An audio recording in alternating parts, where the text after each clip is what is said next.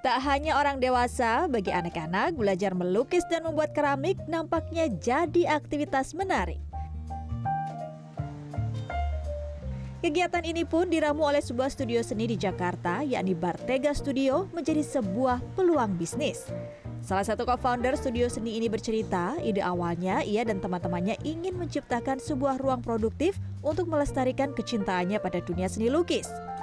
Dan terbentuklah pengalaman melukis bersama dalam sebuah grup. Dengan sejumlah pilihan kelas dalam durasi waktu 2 hingga 3 jam di akhir pekan, bisnis mengajar seni lukis ini pun disambut antusias. Belum ada penyedia jasa yang menyediakan aktivitas di mana pesertanya dapat melakukan kegiatan karya atau seni. Tapi kebanyakan yang ada itu di market saat itu kegiatan-kegiatan yang konsumtif. Jadi pengen banget ngasih space di mana kita bisa um, bersama-sama dengan teman-teman yang lain um, melakukan kegiatan yang sama.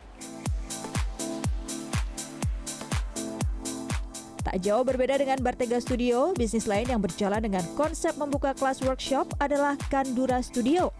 Berdasarkan hobi sang pemilik, di tempat ini Anda bisa mempelajari cara membuat keramik. Sejumlah kelas yang ditawarkan ada pemula dan ahli.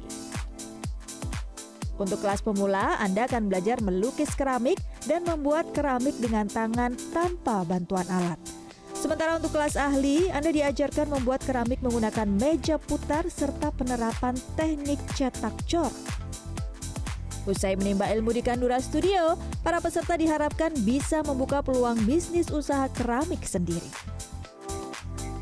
Ada sih ya beberapa ya. Dulu bahkan ada yang apa desainer dari di Perancis bahkan ya dia memang ke Indonesia keliling salah satunya di sini itu selama semingguan lah uh, jadi dia bikin uh, modelnya cetakannya sampai di akhirnya nyetak desainnya sendiri itu juga ada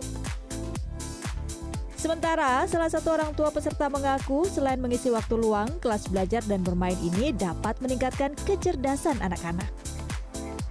Jadi, uh, sebenarnya anak-anak yang minta mereka suka mereka pengen belajar soal uh, pottery aku berharap ya mereka bisa belajar untuk basic pottery terus uh, ini kan bagian dari arts juga uh, bagian dari terapi sensori juga jadi bagus juga buat anak-anak jadi, bisnis tak selalu melulu didasari dengan permintaan pasar. Anda juga bisa mulai membangun bisnis dari hobi dan kecintaan pribadi. Tim Liputan CNN Indonesia.